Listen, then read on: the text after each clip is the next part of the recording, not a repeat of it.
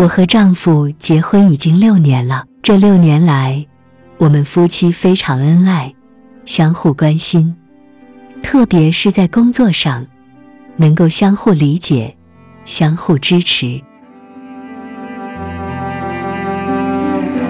我丈夫是一名军人，现在东部战区空军某部门工作，是位干部。大家都知道，军队是国家和人民的钢铁长城，军人要时刻保持高度的战备警惕。这样，作为军队，作为军人，每天都比其他单位在时间上要安排的紧张一些。我的丈夫比别人就更加忙。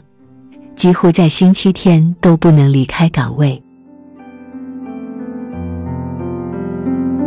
那是在我怀孕期间，我很想让他陪我到户外走走，活动活动，透透空气。可是，不行呀，他抽不开空来，我就只好一个人在户外慢慢的挪动。当时，我心里还有些孤独感，有点小怨气，但是。我又静下心来，仔细想想，这不是我的爱人不来陪着我散步，而是他实在太忙了，不是吗？还在跨战区搞集训呢。那个星期天，他集训结束回来，到家来看望我。一进家门，就看见我吃力的在走动，他连忙两大步走到我跟前，两手扶着我，脸红红的。眼泪都快流了出来了，一句话都没说。我看在眼里，理解在心里。我知道他感到愧疚。我两手搭在他的肩膀上，小声的安慰他说：“不要这么想，这是因为你的工作太忙了。做好军队的工作，是关系到国家和人民安全的重要。我的事情，我自己会照顾好的。你看。”我不是安排的很周到吗？这时候，他又露出了笑容。不过，他仅在家里陪同我一个星期天，就又回部队做军演的总结工作了。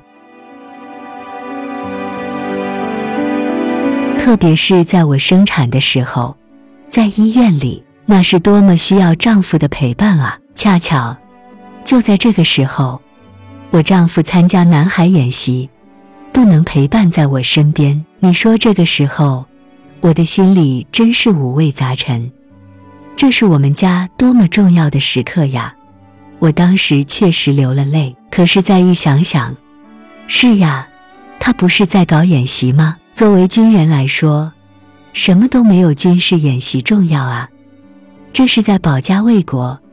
我生孩子固然重要，但是。还是没有保家卫国重要啊！没有国家的安宁，哪来人民的安宁？更没有人民的生命安全。于是，我顽强的坚持着，直到孩子诞生两周了，他才在演习后请假来家看望我们娘俩。他刚迈进门，就听见孩子哇哇的叫声，就看见我的满脸笑容，他也笑了，而且。他笑得更加灿烂。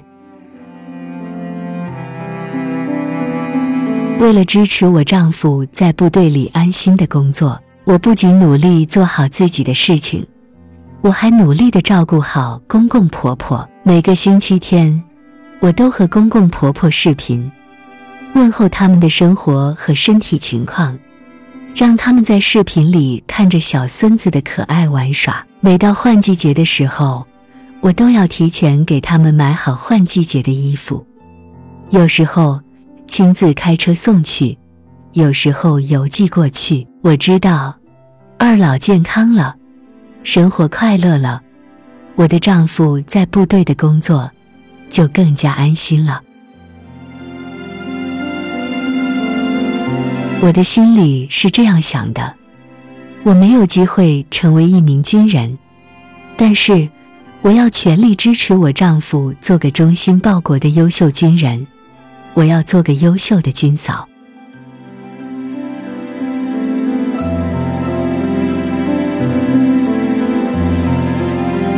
朱颖，我要做个好军嫂。分享完了。